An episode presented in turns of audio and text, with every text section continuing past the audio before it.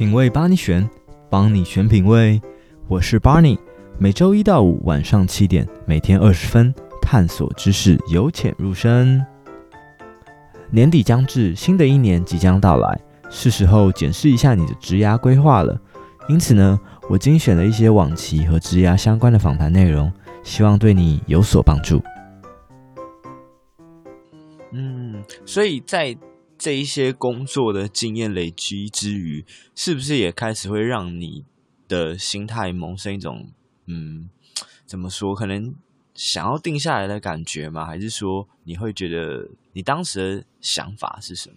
我觉得在这么多的国际工作之后，慢慢慢慢。去了很多的地方，你尝试了很多不同的工作，然后你也有了非常多的出差经验跟工作经验之后，其实对我来讲，可能每个人都不太一样，但是对我来讲，我发现每隔一年，就是时间一直在往前推进，我对于工作跟生活之间的这种平衡的追求就越来越强烈。就是应该这么说，就是可能我二十出头的时候，我就觉得，如果工作需要。OK，我没有没有问题，我可以全力以赴。我加班，然后一天我只睡一两个小时，我可能都觉得没有什么。可是你放到二十五岁，我就觉得嗯，好像有点不太 OK 了。你放到二十八岁，你就更不 OK 了。然后你到三十岁，你就觉得怎么可以这样子呢？就是你对于这个生活跟工作的这种平衡，对我来讲，我的追求的欲望跟需求就越来越越来越强，越来越强。那那。呃，因为从现在回回去看这整件事情嘛，如果是现在的你的话，你会建议说这些比较年轻的朋友，从一开始就去了解这个呃工作跟生活平衡的重要性，还是你觉得说，嗯，在有年轻有体力的时候就应该像这样子，可能呃不顾一切的好好的冲一番？不论是说呃为了更高的位置，或者说为了更好的呃工作的待遇，还是你会觉得说，不见得要你都体验过这些东西之后才来反思这个 work-life balance 的重要性？其实你这个问题问的真的是非常的好，然后其实我也常常会想这个问题，然后也有很多的朋友啊，或者是说跟其实很了解我的人也问过我这样的问题，嗯，如果。比较了解我的人，就是可能有关注我的频道的人。其实我是一个非常不喜欢标准答案的人，因为我觉得每一个人对于每件事情，或者是你人生的选择，那是你自己的自主的决定。我觉得我们这个社会的很多的问题都产生于我们，比如说我们对于美，我们有一定的定义；我们对于成功，我们有一定的定义；我们对于嗯财富，我们有一定的定义。然后这些。好像这些定义就把我们很多的选择把它框死在里面。那为什么我会先这样讲呢？我好像还没有回答你的问题，对不对？可是这其实是很重要的，因为我其实觉得这个旅程我非常的愿意跟大家分享，但是它是我的旅程，它不适合，也不一定适用于每一个人。那我如果说现在回去看以前的我，我知道我的历程是怎么样的。我也知道说，在这样的历程当中，我更了解自己是什么样的人，我也更了解自己想要什么样的生活。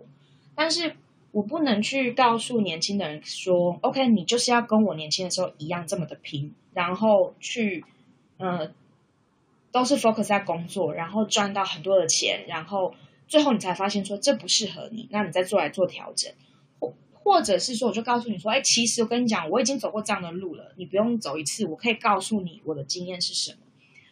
我觉得我没有办法去这样子跟他们讲，因为有的时候是你知道这件事情会怎么发生，可是如果换一个人来经历，每一个人都会有不同的感受。那每一个人也都会对于自己的人生跟你的追求哪一个区块对你来讲是重要的，就像我们讲 priority，每一个人都会有不同的排名。所以我并没有办法告诉年轻的人你应该要怎么做。可是我可以分享的一点就是说，我觉得人生是一场旅行，它是一个过程。那这个过程是没有人可以替代你去走的，每一个人都只有自己可以去走这个人生的路。那我觉得我可以跟大家分享，就是第一个是，不管你的工作也好，或者是说你想要追求什么样的生活也好。我觉得首先是你要慢慢的在不同的尝试中去更了解自己。你越了解自己，你就越容易做出决定是适合你的。那另外一点就是，我觉得要去拥抱你跟别人不一样的地方，然后很勇敢的去做一些尝试。因为有一些东西，你如果没有尝试，你永远可能都会在想：哎，如果我当时做了会怎么样？那。像我现在就是你问我说这样的过程，那我会不会后悔？我肯定是会跟你说我不会后悔，就是因为我做这么多事情，我才知道哦，原来现在的生活状态是比较符合我的期待的，比较符合我的追求的。那可是以前做的那些事情也不会白费，因为就是因为有那些事情，我才知道，慢慢慢慢的我才知道说我想要什么样的生活。所以我，我我我觉得我可能跟你讲很多，但是我并没有给给你一个答案。但我我觉得真的就是这样子啊，因为因为有时候别人在讲太多，可是如果你你真的没有去尝试的话，也是也是很难很难去了解。对，因为对啊，在在很多事情就就我们就拿创业这件事情来讲好了。如果有一个年轻人，他可能才就是大学毕业以后，他工作了几年以后，他就对某一件事情非常的非常的有热情，然后他想要创业，然后。有可能身边人会跟他讲说：“哎，创业的话其实很艰难哦。你前面的二十四个月，你如果没有办法 break even 的话，后面会很难，怎么怎么怎么怎么样。可是我觉得你只能告，只能可能告诉他说可能会发生的情况是怎么样。那他当然也可能很很成功，对不对？可是如果你永远不让他去尝试的话，那他也永远不知道这个结果，不管是好与坏，他也永远都不会知道。所以我还是觉得。”首先要了解自己，然后慢慢的去尝试做你想要做的一些事情。有走过这样子的一个旅程，它是非常重要的。我就是应该是上礼拜还是什么时候就听了一个节目吧，就是我准备要出门，我就会听一些 podcast 这样子。然后我听到一个人说，他就说，其实有时候不管是古今中外，我们都非常注重结果，大家都在看那个结果，可是其实我们都忘了，其实那个过程才是最重要、最美好的。然后我就觉得，哎，其实人生的旅程应该也是这样。嗯，就是说，可能每个人经历的，就以结果来看，也许每个人有很多人的结果是一样，可是那个过程中间，其实他为什么会到这个结果，其实有很多千百种原因的。对啊，因为你想，比如说，我们就还是一样讲创业好了，那你可能大分两块，就是一个就是成功，一个就不成功嘛，对不对？这是两种最大的结果嘛。可是它的过程一定是千奇百怪，而且是每一个都是非常独特的故事，有很多东西我们可以去分享，很多东西我们可以去学习的。嗯，所以经历了这么多事情，在到澳洲啊、呃、出海工作的最后一份，就是在台北的的澳美嘛。啊、呃，其实后在后面我还有去过一个公关公司，不过也差不多，都是同样性质的。同样就是都是就是广告业、公关业、传媒业这这类型的，没有说太大的差别。然后后来对，就后来就从台湾又再度启程来到了澳洲。OK，好，所以下一节的部分的话，我们就会跟听众聊一聊，就是 Joyce 在澳洲工作后的转变。那他是真的工时有变得比较健康呢？然后在这个澳洲美好的阳光生活底下，其实也有一些呃意想不到辛苦之处，比如说可能职场或是生活的部分。嗯嗯、然后因为哦，Joyce 现在本身也算是一个嗯，因为他除了有正职以外，其实你也算是在经营自己的个人品牌自媒体嘛。我觉得这部分在下节的地方也可以跟 Joyce 聊一聊，说如何从这个工作生活的平衡 （work life balance） 到工作跟生活的整合嘛 （work life integration） 嘛。因为现在其实呃新时代的蛮蛮强调这一点，因为其实大家越来越可以理解说工作跟生活太太难切割了，尤其是在现在这个 而且另外就是大家现在如果是 work from home 在家工作就更难切割了。对对对对。对对对对对对，好，所以啊、呃，这是我们下集会聊的部分。哦，对，然后我觉得这边可以可以稍微打个岔一下，因为现在是那个嘛，农历七月嘛，那因为你有很长很多 出差经验，那你有没有一些比较光怪陆离的事可以跟大家分享？嗯，我想到了那个一个我的同事的出差遇到的事情可以分享。关于鬼月比较接近的。好的，好 的我在想好久，一一直跟你讲，或者想说，赶快赶快，一定会有的，搜寻快，大脑快搜寻。记得之前有一次出差是去德国的时候，然后当时我们是这样觉得说，哎，反正七个人出来，然后也很难得，以后可能也不会有这样的机会，我们就是去尝试住那种，就是类似像是 youth hostel 那样子，就是青年旅馆。我们那时候去那个德国的新天鹅堡，然后新天鹅堡呢，我们这七个女生也真是大神经，就是玩得很开心，然后看得很开心，一直在拍照，结果我们竟然忘记了时间。就是最后一班公车回慕尼黑的时间，我们竟然忘忘记了。那是在深山里面呢，然后也没有任何的，就是你不像在台北，你可以去坐捷运，对不对？我们就想说，完了完了怎么办？难不成要走回去？那天又下雪，然后又很冷，我们这个七个人真的越来越慌，越来越慌。就在这个时候，一辆超跑，就是那种超级豪华跑车，就在我们面前出现。我们就不知道从哪里来，就哎，突然就日就出现了。然后呢，那个车主就把那个车窗摇下来，华裔的一个面孔的男生，然后他就用英文问我们说：“你们是不是需要帮忙？”然后我们当然就说：“对，我们需要，我们非常需要。”究竟 Joyce 等人在深山里遇到的跑车富豪是何许人也？他们又是否能顺利离开新天鹅堡？还有这与开头提到的青年旅社又是什么关系呢？让我们继续听下去。就后来我们才知道说，哦，原来这个人是一个南韩某财阀的继承人，他。他自己，你想想，我们自己出去玩，就是去住青年酒店啊，或者是这种，我们就是这样子的玩法。他去慕尼黑玩，他是把他的超跑空运过去，因为他如果开别人的车，他不习惯，他是这样的。贫穷限制了我的想象，贫穷限制了我们的想象。然后后来我们就觉得说，哇塞，真的是天降神兵呢，来来帮助我们这七个落难的女生。然后。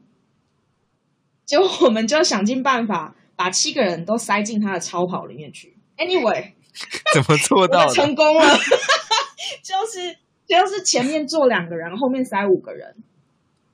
对，Anyway，Okay. 我们还好，我们当年都还蛮苗条的，所以呢都塞进去了。然后后来他就把我们，后来我们才去跟他聊天，跟他聊天，然后他也是很好聊的人。然后他就跟我们讲说，他其实为了要来逃避家族的逼婚，因为他们。家族就是因为他要继承他南韩的家产业，所以呢，他爸妈是已经帮他安排了一个另外一家的财阀的千金，要他们要结婚。那他们其实从小他们是认识的，所以等于说也算是青梅竹马吧，都是认识。可是他一直很不确定他到底爱不爱他，他就是为了这个问题，他很纠结，很纠结。后来他就跟我们聊，然后我们七个女生 就。每个都在帮他出主意，你知道吗？然后我也觉得真的是一件很搞笑的事情。Anyway，那他也很绅士，他就说：“那你们看你们又饿又冻，我就请你们吃饭好了。”然后呢，我们就说：“哦，我们请你吧，因为你救了我们嘛。”然后呢，我们就到了慕尼黑的市中心，就随便找一家餐厅，因为那时候也晚了。然后就我们也其实也不太熟，我们就找了一家餐厅，看起来人还蛮多的，我们就进去了。然后呢，我们就吃饭吃饭，又继续聊，继续聊，继续聊他这个。贵族贵族公子的这个烦恼，到底是不是要娶这个千金小姐呢？就真的很像韩剧里面的剧情，然后但是是真实的人在告诉你他的这个烦恼这样子。然后我们就继续聊聊得很开心，然后我们又吃酒足饭饱嘛，就是就觉得哦，终于回到慕尼黑市中心了，就觉得心又安定下来了。然后最后结束的时候呢，他也不肯让我们去买单，他就是。对，就他，他觉得说，他就跟我们讲说，在南韩，如果说你让一个男生，而且他是还蛮有能力的男生不买单的话，这对他是一种侮辱。后来他都这么讲了，那我们就说，哦，那好吧，那就那就谢谢你这样子。后来呢，他就说他想要跟我们回我们的青年旅社，然后我们那时候就觉得，嗯，就开始有很大的疑问了，因为我们是就是都是那种 bunk bed 上下铺上下铺那。那他回青年旅社，我们的确是有个多余的床嘛，因为我们是八个人的床房间嘛。可是就很怪嘛。然后我们也觉得就觉得嗯，这个这个 discussion 已经开始有点奇怪了这样子。然后但是 anyway，我们因为觉得说他真的是帮我们很多，然后就说好，那就欢迎你回来，我们就可以喝一杯咖啡或 whatever。然后他们他就跟着我们回来，他其就后来又我们又继续聊天，继续聊天。后来我们才发现，其实他是真的很渴望跟别人聊天，好像因为他这些事情，他的身旁的这些朋友圈，他没有一个可以去讲的。因为我觉得他应该回去南韩，他就一定是被就是逼着一定要去结婚了。那他身旁的这些朋友圈，他可能也都没有任何人可以讲。那我们七个人对他来讲，就好像是因为他可能也知道我们永远都不会再见面。所以说，他就是完全没有任何忌讳的，就把他所有的烦恼都跟我们讲。所以他可能吃完饭还没讲爽吧，所以就跟着我们回去，然后又继续跟我们讲讲讲讲。然后我们就是好像那种宿舍里面姐妹聊天，你知道吗？我们买了很多的零食，然后呢，就是开始又继续听他讲，然后我们也问他很多问题。我们也终于有一个真实的人告诉你说，哦，原来南韩的这些就是上流社会的人的一些烦恼，然后所以也蛮有意思的。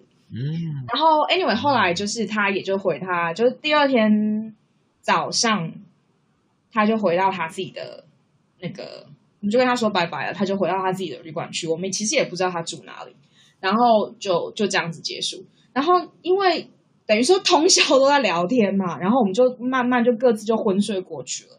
然后那天早上，哎不对，现在隔天起来的时候已经是下午了。